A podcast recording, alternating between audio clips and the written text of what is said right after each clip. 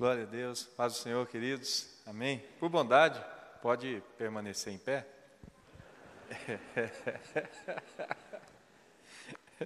Isso aí, a tarde inteira para fazer isso, irmão, aleluia, deu certo, glória a Deus, né? Funcionou já. Abra a tua Bíblia, por favor, querido. Tem um texto que eu já ministrei aqui, mas uma vertente diferente. Quero extrair dele alguns princípios hoje para o casamento, né?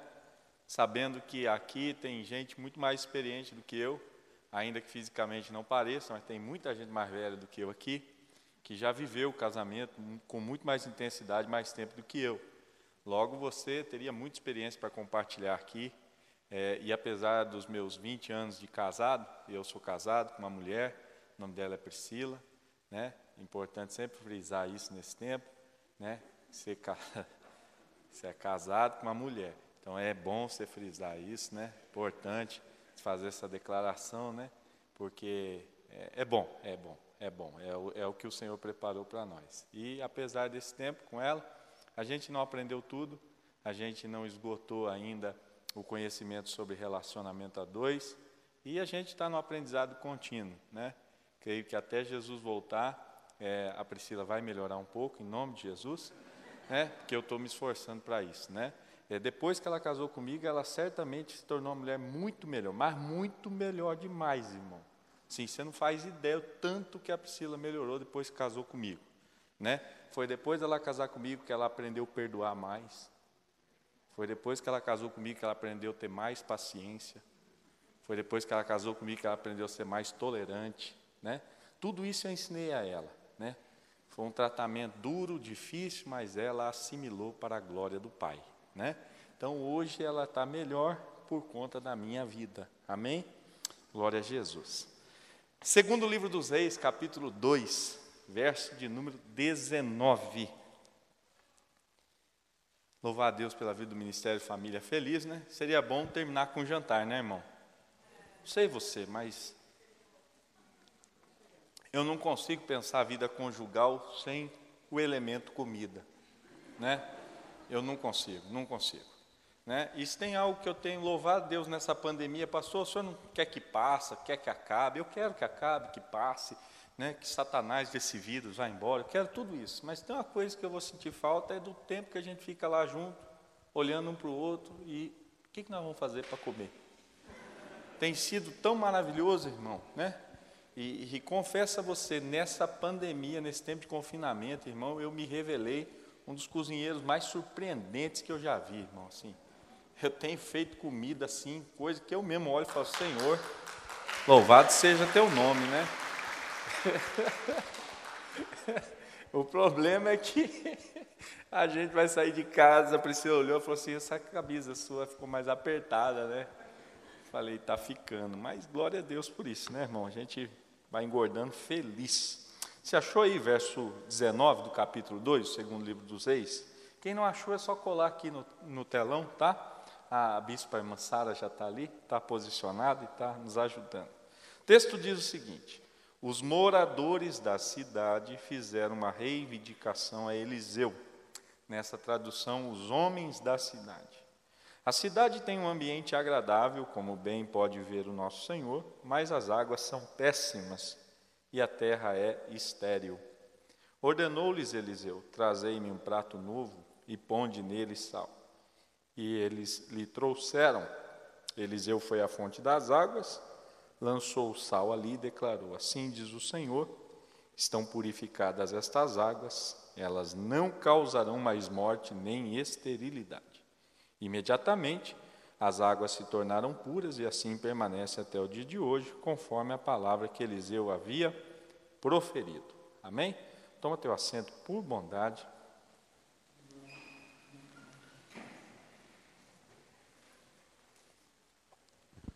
O texto que nós acabamos de ler fala de um milagre produzido pelo ministério profético de Eliseu. Ao exercer este ministério de profeta, Eliseu passa a representar para o povo do seu tempo a figura do próprio Deus. Esta conexão do profeta com Deus, ela nasce a partir da vida de Moisés. Porque quando Deus começa a tratar com o povo de Israel, o desejo de Deus é de falar com o povo. Mas há um posicionamento do povo em relação a Deus que traz à tona, que produz esse ministério. O povo diz a Moisés: vai você, fala com o Senhor, depois traz a nós o que você ouviu dele. A partir de então é assim que Deus se comunica com o seu povo. Um homem passa a ser intermediário entre Deus e o povo. Eliseu assume esse ministério profético e ele passa a ser então essa representação de Deus no meio do seu povo. Ele está agora, nesse texto que a gente leu, na cidade de Jericó. E quando ele chega na cidade de Jericó, ele é abordado pelos homens da cidade. E essa iniciativa dos homens da cidade tem um pano de fundo marcado muito pela cultura. As mulheres nesse tempo, elas não têm essa possibilidade de tomar iniciativas, é raro esse tipo de movimento. Quem faz isso são os homens. Quem fala pelo ambiente são os homens. Quem traz à tona as demandas da comunidade são os homens. E a Bíblia vai dizer para nós que Eliseu, homem de Deus, é abordado pelos homens daquela cidade. E nessa abordagem há uma fala: meu senhor, o senhor pode ver que a gente mora num lugar agradável, na sua tradução talvez bem localizado, mas a gente tem aqui águas muito ruins. Águas que não favorecem o cultivo de alguma coisa para a gente comer. Eles dizem que as águas deixam a terra estéril, que as águas não deixam a terra produzir frutos. E a Bíblia vai dizer que ao ouvir isso, Eliseu entende que eles estão pedindo para Eliseu: resolve esse problema para nós, dá um jeito nessa dificuldade que a gente enfrenta aqui. A Bíblia vai dizer que Eliseu pede para esses homens: faz o seguinte então, traz para mim um prato novo, coloca dentro dele sal e a gente depois conversa. Eles produziram isso, trouxeram isso, providenciaram isso, chegou na mão de Eliseu, ele sozinho vai à fonte das águas, joga o sal ali e diz assim: diz o Senhor, as águas estão saradas a partir de agora, não terá mais morte aqui nem esterilidade. O texto termina dizendo: funcionou, deu certo, a partir daquele dia, daquela hora, nunca mais as águas foram más e permanecem assim até o dia de hoje.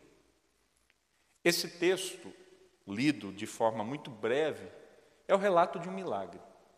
Mas é a partir dele que a gente entende algumas verdades que estão inseridas na vida a dois, e com essas verdades eu quero trabalhar um pouco com você aqui nessa noite. Amém? Primeira verdade desse texto é que há nesta comunidade uma movimentação dos homens para junto da presença do profeta de Deus, para falar a respeito daquele ambiente. Se neste contexto há um cenário estruturado socialmente que nos faz entender o porquê desta movimentação, há também uma imagem espiritual nesse processo. Na vida conjugal, o homem não é apenas uma figura distinta da mulher nesse ambiente de casamento. Há sobre nós uma incumbência espiritual que nos torna representantes do lar na presença de Deus. Você, homem que me ouve aqui dentro hoje, desenvolve nesse ambiente do lar o sacerdócio. E o sacerdócio é a função de representar, de intermediar o ambiente que você está diante do Deus desse ambiente. Se a nossa família tem dentro do ambiente do lar esta figura sacerdotal, é importante que essa figura sacerdotal não apenas exista, mas que ela cumpra a sua função. E qual é a principal função deste sacerdote? Levar, em forma de apresentação, essa família ao Senhor. Então, nesta noite, recai sobre a minha vida e sobre a tua vida, homem que me ouve, um peso de responsabilidade. Porque o fato de você existir não significa que você já cumpriu seu papel. O fato de você ser o provedor do lar não significa que o seu papel foi cumprido. E cabe aqui um parênteses. A falência dos casamentos nesse tempo, principalmente em se tratando deste ambiente igreja, está diretamente associado a uma falência espiritual que se percebe na figura sacerdotal. Sabe por que casamentos cristãos, de gente que frequenta a igreja, não tem dado certo nesse tempo? Não é por incompatibilidade de gênio, não é por falta de recursos, não é por incapacidade de ceder no relacionamento. É, acima de tudo, e principalmente, uma falência espiritual. Nós temos homens dentro do lar, mas que não cumprem mais seu papel espiritual. Nós temos homens frequentando a igreja, mas não desenvolvendo mais seu papel espiritual. E sabe por que isso é preocupante? Porque em Efésios, Paulo traz isso de maneira muito intensa. Ele vai dizer para nós que, como figura, nós representamos no lar Cristo para a igreja. Aí eu pergunto para você, a igreja dá certo porque os crentes da igreja são bons, sim ou não? A igreja dá certo porque eu sou bom, sim ou não? A igreja dá certo porque você é bom, sim ou não? A igreja dá certo por quê? Porque Jesus sustenta a igreja. Porque Jesus é fiel. Porque Jesus estende a mão e socorre. Porque Jesus está com a gente e exerce o seu papel fielmente dentro desse lugar. É pesado. Mas a Bíblia está olhando para nós, homens, e dizendo: você deve ser no lar essa figura representativa, essa figura espiritual importante. E isso não retira das mulheres a possibilidade de ser uma figura de oração, de ser uma figura de intercessão, de ser uma figura prudente, de forma alguma. Mas sobre mim está um peso muito sério. E se eu não cumpro esse papel, meu casamento corre riscos.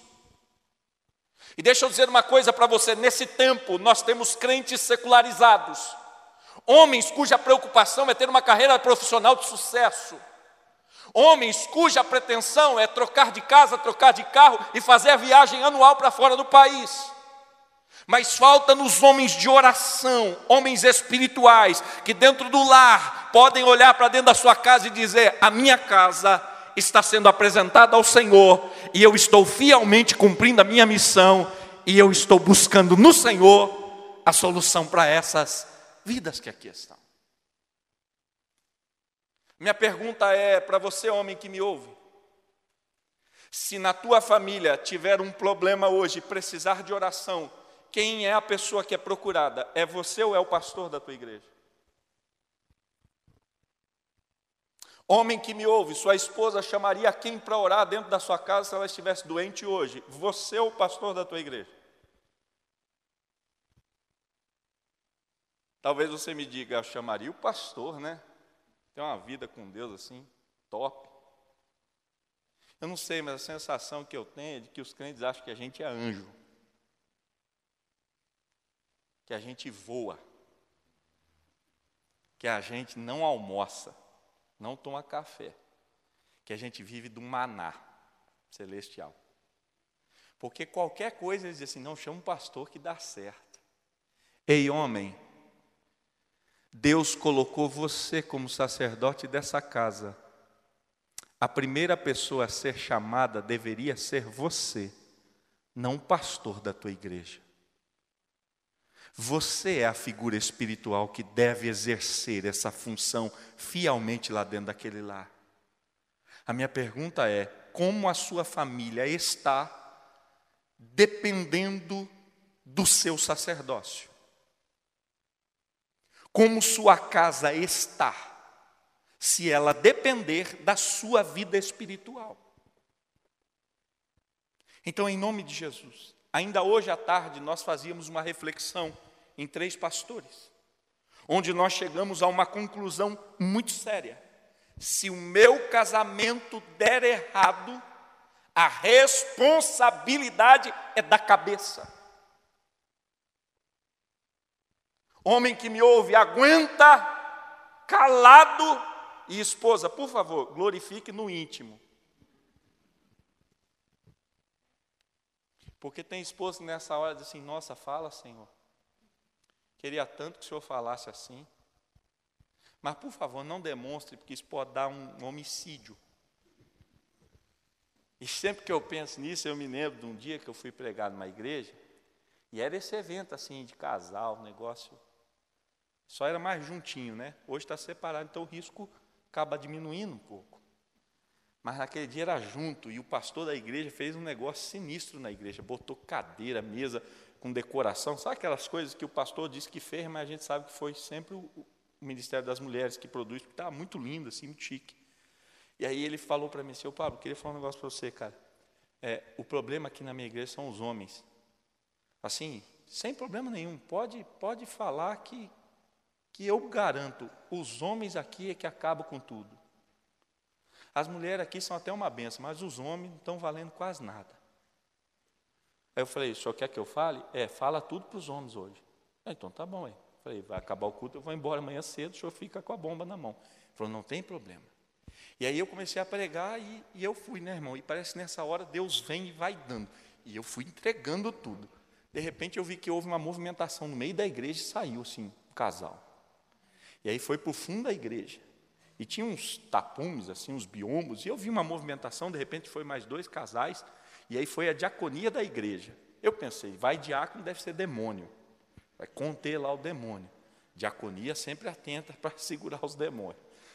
E eu percebi que passava o tempo, de repente voltou todo mundo e sentou. Falei, meu Deus, resolveu. Foi tranquilo.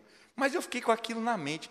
Terminou e falei assim, pastor, o senhor percebeu que na hora da palavra aí houve uma movimentação, um negócio, diaconia correu e tal? Ele falou, então, rapaz, eu vi, fiquei sabendo. Falei, o que aconteceu? Foi demônio? Sim, Satanás que pegou? Ele falou assim, não, foi demônio, não. Assim, enquanto você falava, parece que você contou a vida do marido. E a mulher ficava assim, tá vendo? Olha aí você. Olha aí. Eita, Deus é fiel. Fala mesmo, Senhor. Você precisava ouvir isso aqui. Ó, quantos anos eu falo, você não acredita. Tem que vir um pastor de outra cidade para falar para você. Toma, olha só, pega. Ixi, olha lá, mais uma para você. O homem foi se injuriando. Olhou para ela e disse assim, vou te dar um murro na boca aqui dentro dessa igreja. Quando o povo ouviu isso, saiu todo mundo correndo. Então, minha sugestão para você, se Deus falar com o teu cônjuge, celebra aqui dentro da alma. Bota a máscara, sorri com tranquilidade, diga, fala tudo, Senhor, porque eu estou glorificando em silêncio no meu exterior, na minha alma, meu espírito. Amém? Os homens da cidade. E essa responsabilidade é nossa. E eu quero convocar você aqui, irmão, em nome de Jesus. Não adianta você vir para um lugar como esse, ouvir palestras que você já ouve no YouTube há anos.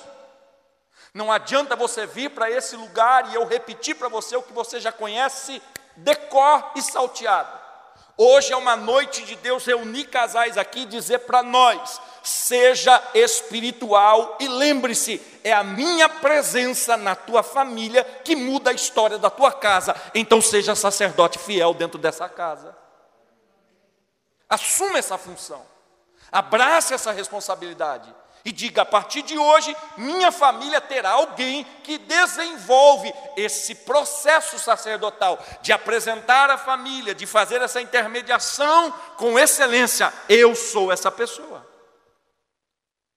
A Bíblia diz que na movimentação destes homens, eles chegam diante de Deus para fazer uma reivindicação.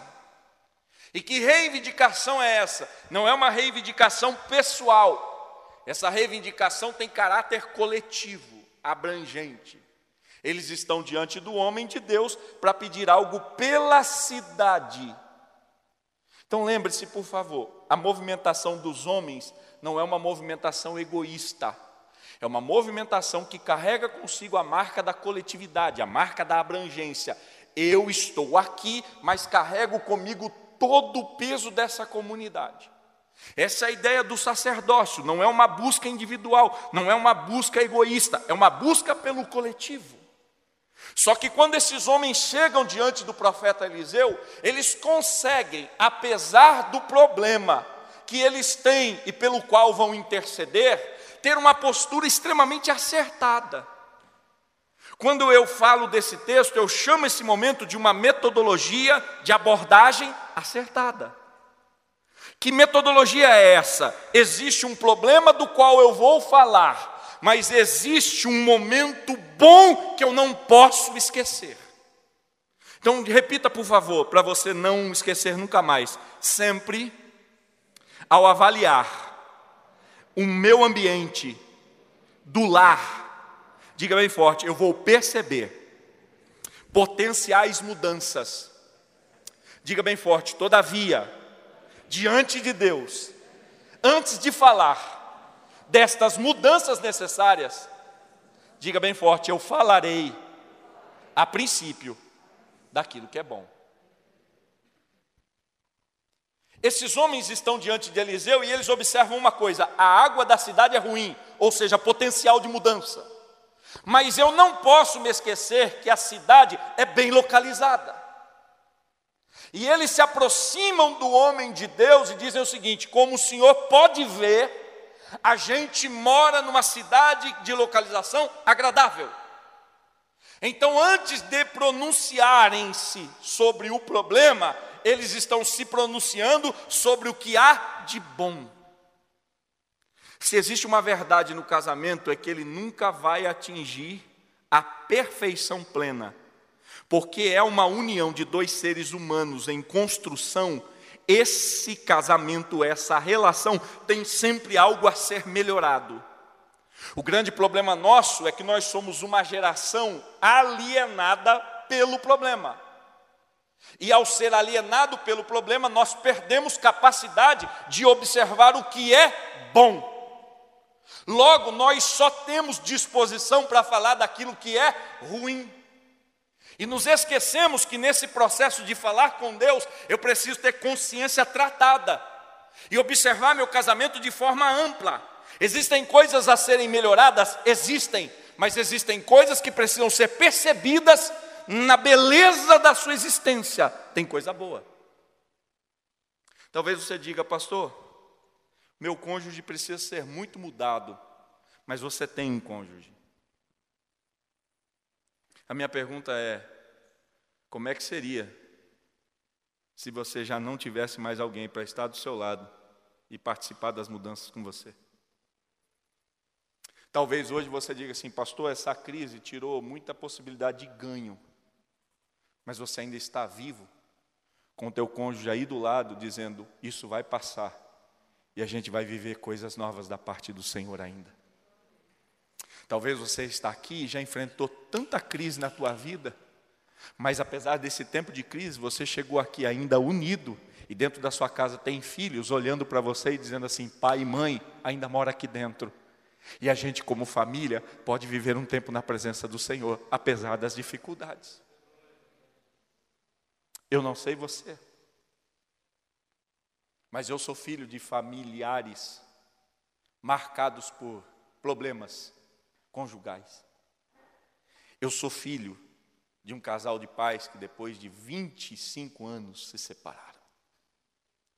Eu sei a dor que é. Eu sei o que é ver um irmão mais novo entrar em depressão.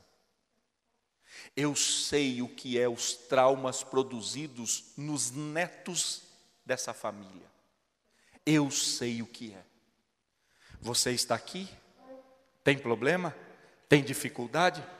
Mas o fato dos teus filhos verem vocês juntos dentro desse lar é um consolo na alma e uma paz de espírito que você não tem noção do impacto que isso tem. O fato de você voltar para casa com a sua esposa e entrar em casa é uma sensação de segurança que isso produz nos teus filhos que você não imagina. Então, em nome de Jesus, vamos reclamar na presença de Deus? Vamos. Vamos buscar mudanças na presença de Deus? Certamente. Mas vamos agradecer ao Senhor nessa noite, porque tem coisa boa que o Senhor tem feito por nós ainda.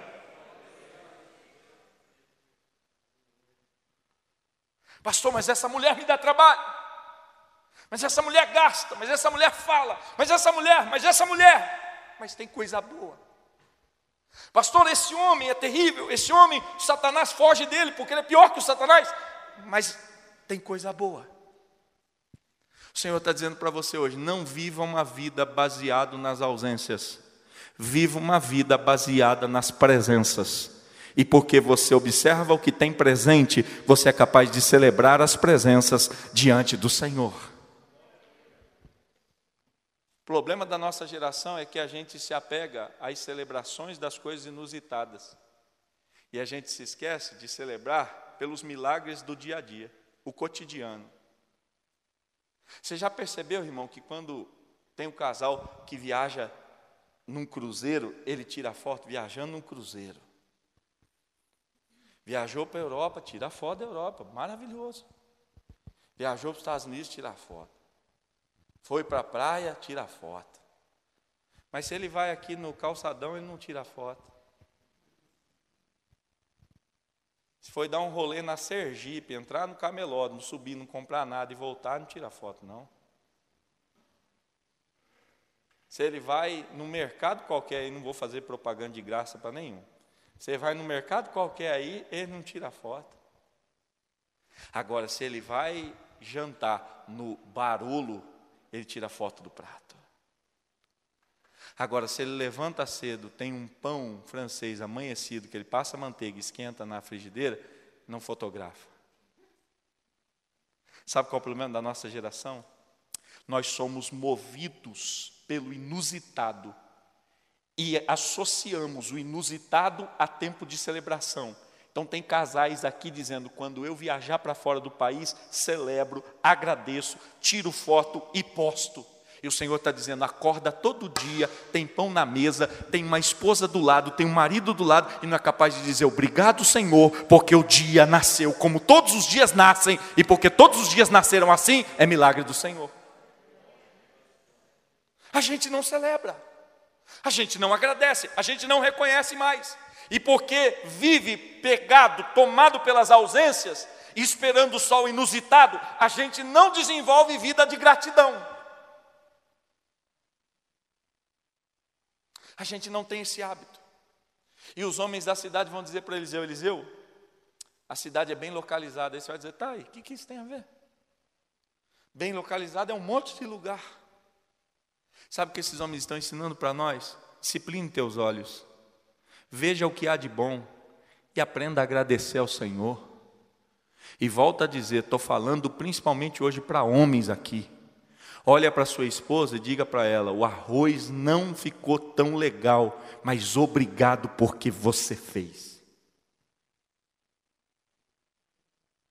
A camisa não está do jeito que eu acho que deve estar, mas obrigado porque você me entregou. Para de ser tomado por esse viés de ausência e aprenda a celebrar o Senhor. Seja mais grato. Para de sentar na mesa e olhar para tudo que tem e perguntar, não tem farinha? Mas tem trocentas coisas. Mas eu não como sem farinha. Ou seja, você não é capaz de agradecer pelo todo, você é capaz de se pronunciar por uma ausência. Cuidado. Aprenda a agradecer. Porque é agradecendo que a porta do pedido diante do Senhor se abre. E deixa eu dizer uma coisa para você, gratidão não é sentimento, gratidão é atitude. Tem marido que diz para a esposa assim: não, você sabe que eu te amo. Sua esposa não conhece sentimentos, sua esposa conhece atitude. Há uma história muito interessante que eu ouvi no ministério muito cedo, de um pastor que foi chamado por uma irmã para conversar, e essa irmã chegou e disse: pastor, eu sou casada há 30 e poucos anos, e esse homem, nesse tempo todo de casado, nunca disse que me ama. E assim, eu estou numa fase tão entristecida, coração angustiado, queria que o senhor me ajudasse. O pastor falou: como assim, irmã? 30 e poucos anos de casado, ele nunca disse que te ama? Não, nunca falou que me ama. Nunca disse: olha, minha esposa, eu te amo, olha, você é uma pessoa top, tal, não sei o quê, pá, tal, estamos juntos, é nós. Nunca falou? Nunca. Não, pode ficar tranquilo, eu vou conversar com esse homem. O pastor chamou o homem e disse: meu irmão, queria ser muito transparente com o senhor. Conversei com sua esposa, percebi que ela estava triste, amargurada, né? E fui perguntar para ela o que está acontecendo. Ela me olhou e disse assim, que o senhor, nesses 30 e poucos anos, nunca disse para ela que amava ela. Desde que casaram, o senhor nunca fez assim uma declaração de amor para ela. O homem olhou para o pastor seriamente e disse assim: pastor, deixa eu dizer uma coisa para o senhor. Eu sou homem de palavra. Quando eu comecei a namorar com ela, passou uns 2 meses, eu disse para ela assim: eu te amo e quero casar com você. Se mudar alguma coisa no meu coração, eu comunico com ela.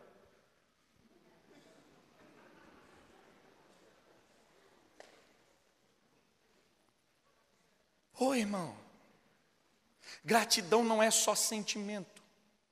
Amor não é só sentimento. Percepção do bem não pode ficar só no subjetivo, tem que se materializar. E hoje é dia de você olhar para essa serva de Deus do seu lado e dizer para ela: minha filha, amada da minha alma, mulher do Altíssimo, sei lá como você chama, fofucha, sei lá, se é os termos que você usa, né, que é o pastor Ney que fala. Eu amo você, você tem muita coisa boa, se não fosse sua vida eu estava acabado, arrebentado na sarjeta, mas Deus usou você. Fala o que tem de bom nessa relação, para com essa dureza de coração. Para de querer ser esse ser humano bruto, enrijecido, que não sabe flexibilizar. Em nome de Jesus, você pode pôr seu casamento a perder, você pode pôr sua vida conjugal a perder, por falta de uma palavra de gratidão. Mas nessa noite, se você começar a agradecer, você está abrindo porta de relacionamento com Deus, e Deus vai dizer: porque reconhece o que é bom, fala daquilo que você quer que mude, estou te ouvindo. Depois que eles agradeceram, depois que eles celebraram, depois que eles falaram do que era bom, eles disseram assim: as águas da cidade não são boas, não. Então, primeiro agradeço, depois falo do que é ruim. Aí a pergunta minha é a seguinte: qual é o filtro que eu aplico para pedir para Deus mudar? Porque se você olhar esse texto com muita tranquilidade, você vai dizer assim: então, espera um pouco, Pablo, tem uma coisa boa e tem uma coisa ruim. Tem uma cidade bem localizada e tem as águas que são ruins. É, então está empatado, está equilibrado. Por que a gente vai pedir mudança? Escute bem, boa localização facilita movimentação. Agora, água ruim pode comprometer a vida. Se é para você pedir algo para Deus mudar no seu casamento, pede para Deus mudar aquilo que compromete a existência dessa relação. Você já percebeu que muitas vezes nós estamos fazendo esforços para mudar coisas que não são relevantes na relação? Percebeu que às vezes a gente está lutando e gastando energia para transformar coisas que não vão mudar a história do nosso relacionamento? Em nome de Jesus, tenha maturidade e discernimento de Deus hoje para entender o que é relevante para a tua relação. Para de lutar por coisas insignificantes e que não vão mudar em nada essa estrutura. E passe a apresentar para Deus aquilo que é radicalmente importante. Ah, pastor, sempre que ele vai dormir, ele dorme de meia. É. E eu tenho pavor dele relar o pé com a meia no meu pé. Ô, Pai eterno, se ele tirar a meia, muda o que na vida?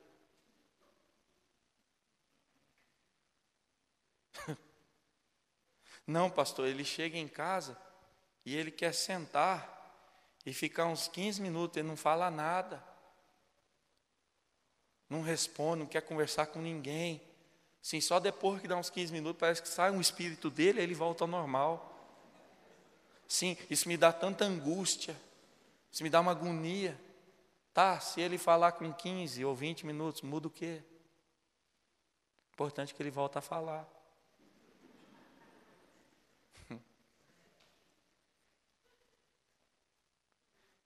Percebe que muitas vezes nós estamos destruindo relacionamentos porque estamos empregando energia para mudar coisas irrelevantes? E eu ouvi uma frase que é verdadeira. Pequenos problemas acabam com casais. Grandes problemas unem casamentos. Quer um exemplo? Vai no hospital Pequeno Príncipe de Curitiba, na ala das crianças com câncer. E você vai perceber que os pais foram impactados pela dor, a tal ponto que passaram a ser mais unidos depois da dor. Sabe por quê? Grandes crises têm o poder de atrair pessoas. Pequenas picuinhas afastam casais. Sabe o que pode destruir você? São essas coisas pequenininhas.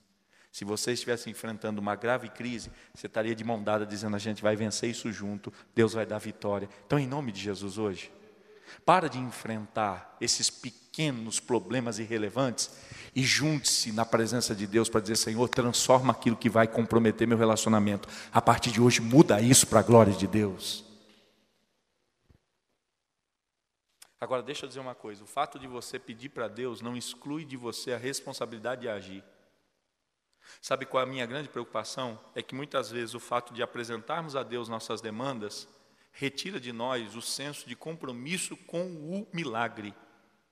Esses homens estão dizendo, Eliseu, a água da cidade é ruim, a gente tem problema e a terra não produz. Ele diz, ok, já ouvi. Mas o fato de vocês falarem não excluiu vocês desse momento. A partir de agora, vocês estão inseridos nessa situação. Por quê? Porque falaram sobre ela. E vocês não vão ficar passivos, vocês vão se tornar agentes ativos desse processo. E olha o que Eliseu diz, a partir de agora, pega uma vasilha nova, põe dentro dela sal e traz para mim. A grande sensação que eu tenho é que muita gente, ao vir para um seminário de casais, ao ouvir uma palestra de casais, ao participar de um culto de casais, ele tem a sensação que o Deus, gênio da lâmpada, é que está no culto. Você veio, sentou aí nessa poltrona, e porque você deu umas 3 balançadas na poltrona, se ativou o gênio da lâmpada. Aí o gênio da lâmpada saiu e falou assim, pode fazer 3 pedidos. Aí você diz assim, transforma isso, muda isso e muda isso. Aí você sai daqui dizendo, ufa, agora está tudo mudado. Deus está dizendo para você, não quero insultar a sua capacidade que foi dada por mim de ser agente ativo em muitas situações da vida. A partir de hoje, irmão, o Senhor está dizendo para você aqui, você identifica as demandas necessárias que precisam ser transformadas, mas não exclua você do compromisso de trabalhar nesse processo de mudança. Você vai sair daqui com responsabilidade. Porque o que mais me preocupa é uma geração de gente que ouve e esquece, de gente que ouve e não pratica. Tem obreiro, tem irmão que vai sair daqui e quando for descer a escada, porque a esposa parou para cumprimentar uma irmã de longe, ele já vai se endemoniar. Olha, inferno me atrapalhando, tem que voltar para casa. O que passa hoje à noite na televisão? Ninguém assiste, né? É um povo santo, aleluia. Mas está me atrapalhando, eu tenho que voltar para casa, eu tenho que ver tal coisa. Tem gente que ao sair daqui, porque a esposa entrou no carro e deixou cair alguma coisa, vai dizer, toma cuidado, vai estragar esse carro. Tem gente que ao chegar em casa, a esposa vai olhar e vai dizer assim, não fiz nada para comer, mas você também, faz nada. O dia inteiro em casa e não preparou nada. Acabou de sair do culto. Em nome de Jesus, você está sendo responsabilizado por Deus a partir de agora. Você vai sair daqui com responsabilidade. O Senhor vai fazer o que você não é capaz, mas você vai cumprir a tua missão a partir de hoje. Traz um prato novo e põe dentro dele sal. Pastor, o que é o prato novo na vida conjugal? Formas diferentes. Vamos ser sinceros, abrir o confessionário aqui hoje? Qual irmã aqui que já tentou mudar alguma coisa no seu lar e usou a metodologia do falar muito? Entendeu? Qual irmã aqui?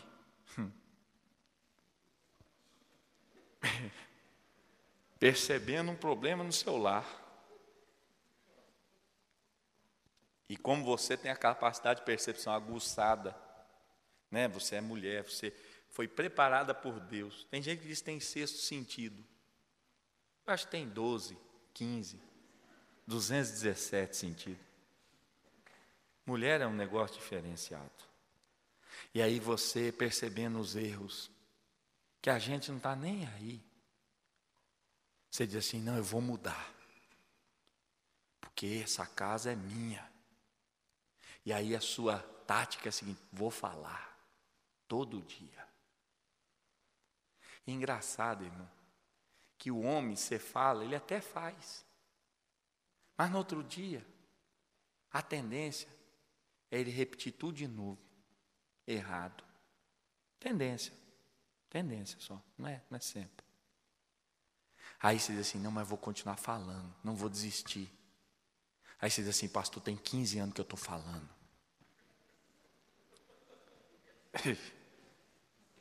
Aí eu pergunto para você, nesses 15 anos mudou? Você diz assim, não. O Senhor está dizendo para você, vamos mudar a estratégia? Traz um prato novo hoje. Traz algo puro hoje. Vem de maneira desconhecida. Prato novo significa coisa nunca usada, coisa nunca experimentada. O Senhor está dizendo, se você quer milagres que nunca aconteceram, vem de uma forma que você nunca veio. A partir de hoje, diga, Senhor, eu quero abrir mão do meu método. Eu quero parar de falar, porque tem 15 anos que eu estou falando e não adianta. A partir de agora eu quero usar outra metodologia. Que metodologia? A metodologia da pureza. Senhor, eis-me aqui, sem dizer nada, sem saber nada. Quero saber o que é que o Senhor quer de mim. Amém? Sabe, ao invés de você brigar, discutir e você ficar uma semana sem falar para corrigir, muda hoje. Muda. Diga, Senhor, é prato novo? É, está aqui. Eu puro, eu sem reservas, eu sem preconceitos. Estou puro na tua presença para fazer o que o Senhor quer que seja feito. E ele diz assim, põe sal dentro desse negócio. Então, prato novo com sal dentro. O que é o sal? Eu chamo o sal de um elemento de interferência, mas com baixíssima capacidade de assumir protagonismo. Lembre-se disso, sal é um elemento de interferência, com baixíssima, quase nula, capacidade de assumir protagonismo. Ou seja, ele está, ele aparece, ele até interage, ele influencia, mas ele nunca é protagonista. Sabe o que Deus está dizendo para você? Deixe as transformações acontecerem sem a necessidade de você bater no peito e dizer que foi você que fez. Porque se tem uma coisa, aí eu vou abrir o confessionário de novo, se tem uma coisa que pode destruir tua relação, é você tentar evidenciar no meio dela que você é o responsável pelo sucesso e que o miserável do cônjuge era o responsável pelo fracasso. Vai uma dica para você, irmã que me ouve. Sempre que o seu marido estiver tentando fazer alguma coisa, nunca chegue de bate-pronto nele e diga assim, vai dar errado. Sabe por quê? Em nós existe um processo mental poderoso. Se você falar que vai dar errado, a gente vai canalizar isso com uma energia poderosa para tentar fazer dar certo a qualquer custo, para provar para você que a gente estava certo. Claro que são os homens em processo de formação. Os mais elevados, quando a esposa diz isso, ele ouve: "Ô, minha esposa querida, estava pensando nisso, sua fala mudou meu pensamento também." Mas os homens menos evoluídos pegam isso como combustível e promovem em cima dessa tua fala um processo de força para provar que estão com a razão. Então, sabe por que muitas vezes as mudanças não acontecem? Porque todas as vezes que você tentou mudar, você tentou assumir o protagonismo. Se não fosse eu nessa casa, ele tinha só feito burrada. Se eu não falo, pastor, ele só faz coisa ruim. Se não sou eu na vida dele, ele estaria quebrado. Em nome de Jesus, para com isso hoje. Olhe para você e entenda, não é o prato novo nem o sal, é a presença de Deus na qual você se coloca e Ele faz de você um instrumento poderoso para mudanças. Não é tua força, não é tua capacidade, é a graça de Deus. Eles pegam um prato novo, entregam para Eliseu, e Eliseu vai até a fonte das águas. Fonte das águas. Diga bem forte, fonte das águas. Diga bem forte, onde nasce todo problema das águas. Eliseu vai na fonte das águas, com o prato novo, com sal, e ele joga. Bom, jogou. E é bonita a cena, né? Prato novo, sal dentro, né? Fica imaginando, o pessoal olhando, dizendo assim: meu Deus, campanha do sal, né? Ó, campanha do sal, 537, pastor, sal novo, sal cisne, o poder do sal, né? Sal lebre que existe, né? Que é um sal que eu não gosto, mas existe. Sal lebre, um milagre na sua casa. Ó, que top que ficaria. Leve um pacote lebre para sua casa. E se prepare para o seu milagre. Ficaria top. Mas a Bíblia diz que Eliseu joga o sal. Quando ele termina de jogar, ele diz: assim diz o Senhor. Saradas estão estas águas a partir de agora.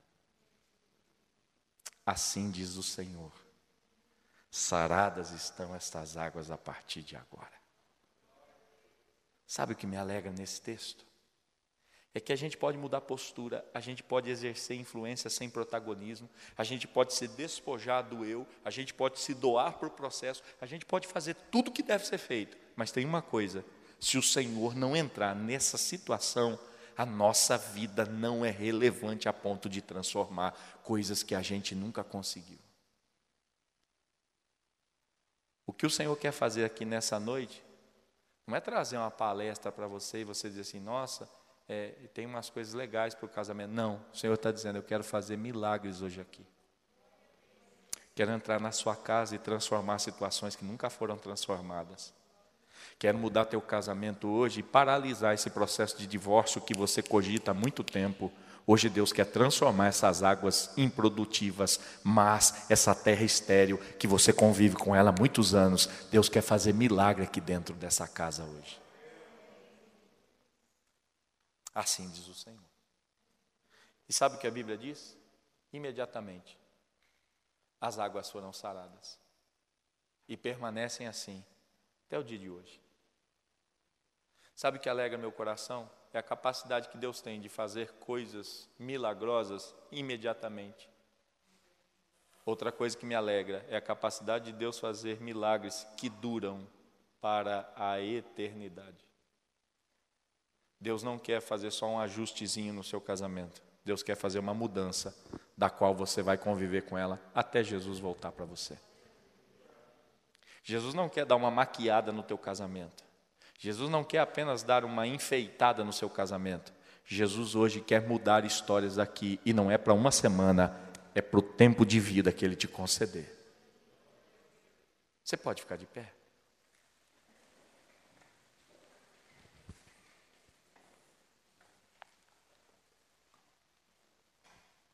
Como é casal, eu acho que você pode chegar perto, né? Se tu estiver em ordem, né? Dá para fazer uma aproximação amistosa, né? É a aproximação do BOP, né? Sempre com com cuidado, né? Aproximação que vai, olhando se o elemento não está agressivo.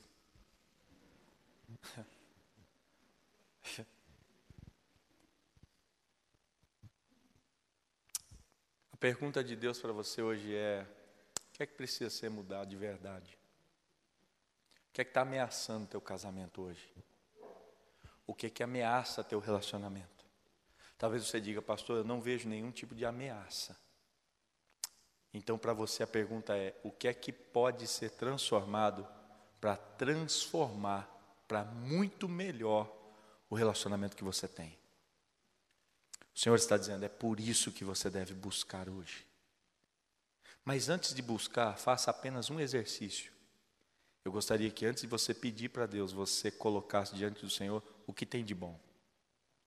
Que você agradecesse pelo teu cônjuge. Que você celebrasse a Deus por esse homem que está do teu lado, irmã, e por essa irmã, por essa mulher que está do teu lado, irmão. E ao agradecer ao Senhor, você começa a manifestar tudo aquilo que você reconhece de bom que Deus tem feito. E após isso, diga: Senhor, tem coisas na nossa vida que o Senhor precisa transformar, porque isso pode comprometer a nossa existência. Deus está aqui e Ele é poderoso para fazer milagres nessa noite. Nessa noite. E quando você sair daqui, esse milagre já estará acontecendo para a vida de muitos aqui. Você crê nisso? Junto com o seu cônjuge, eu não quero que você me ouça orar, por favor. A gente vai orar junto, eu vou orar com você, ok? Quero orar com você. Quero que você ore por essa mulher que está do teu lado, irmão. Quero que você, irmã, ore por esse homem que está do teu lado. E ore nesse princípio: primeiro agradeça, depois fale com o Senhor: Senhor, nos ajude a viver o milagre que nós não conseguimos produzir por força própria. Amém? Você pode fazer isso? Feche seus olhos agora. Comece a falar com o Senhor. Tempo de gratidão. Tempo de dizer: Senhor, obrigado pela vida dele, obrigado pela vida dela. Senhor, obrigado pelo lar que o Senhor tem me dado. Obrigado pelo sustento, Pai, que não tem faltado. Obrigado pela possibilidade de vencer provas, de vencer desafios. Obrigado por ter chegado até essa casa aqui hoje. Eu tenho certeza que Satanás não gostaria de te ver aqui como você está. Alguns ele já conseguiu vencer, mas você tem sido mais do que vencedor em Cristo Jesus. Muitas famílias já foram destruídas nesse tempo, mas você ainda está aqui, vivendo os planos do Senhor para a sua casa. E eu quero que você agradeça isso na presença de Deus. Pai, em nome de Jesus, quero te agradecer pela vida da minha esposa. Quero te agradecer pela vida da minha família. Quero te louvar pela possibilidade que tenho de acordar, Pai, e ter do meu lado alguém que me ajuda, alguém que me abençoa, alguém que me dá incentivo, alguém que me auxilia na caminhada, alguém que tem sido fiel companheira. E quero também, Pai, elevar a Ti a minha voz em oração pelos Teus filhos que aqui estão. Porque muitos aqui, Senhor, apesar de não reconhecerem, usufruem desse milagre. Milagre da provisão, milagre do cuidado, milagre do amor, milagre do carinho. E esse é um milagre produzido pelo Senhor todos os dias. E às vezes a gente fica esperando coisa nova, coisa diferente, o inusitado para celebrar. Mas a gente hoje celebra pelo dia a dia. Por ter alguém junto com a gente, por ter alimento na mesa, por ter filhos, por ter família, por ter uma igreja para congregar, por ter amigos com quem a gente pode celebrar a existência. Pai, muito obrigado. Obrigado. Porque a luta existe, a dificuldade existe, mas tem coisa boa que eu quero te agradecer. Tem coisa boa que eu quero reconhecer. E quero dizer, Senhor, tem muita gente perdendo família, tem muita gente perdendo casamento, tem muitos lares sendo destruídos por Satanás, mas o meu lar está de pé e eu quero te louvar por isso. Muito obrigado. Obrigado, Senhor, porque isso não é mérito meu, isso não é fruto da minha força, isso não é fruto da capacidade intelectual desse casal, isso é fruto da Tua graça e da Tua misericórdia. É o Senhor que tem nos mantido. Muito obrigado. Pai, e agradecendo ao Senhor, eu quero pedir. Existem mudanças, ó Pai, que eu não consigo fazer. Existem transformações que eu não posso produzir. E muitas vezes, equivocadamente, eu estou tentando transformar coisas que não são relevantes. Se eu transformar estas coisas das quais eu estou empenhado em mudar, talvez, ó Pai, a minha vida não mude em nada. E muitas destas tentativas, ó Pai, são frutos de egoísmo, percepção equivocada. Eu estou tentando mudar por um bel prazer, Pai, e não por uma motivação acertada. Nessa noite eu não quero pedir que o Senhor transforme coisas que não são relevantes. Eu quero pedir milagres que transformem a minha existência. Milagres que mudam radicalmente a minha vida familiar. Milagres que me levam para um outro nível de convivência. E que me fazem entender o tamanho do Teu cuidado para com o meu lar.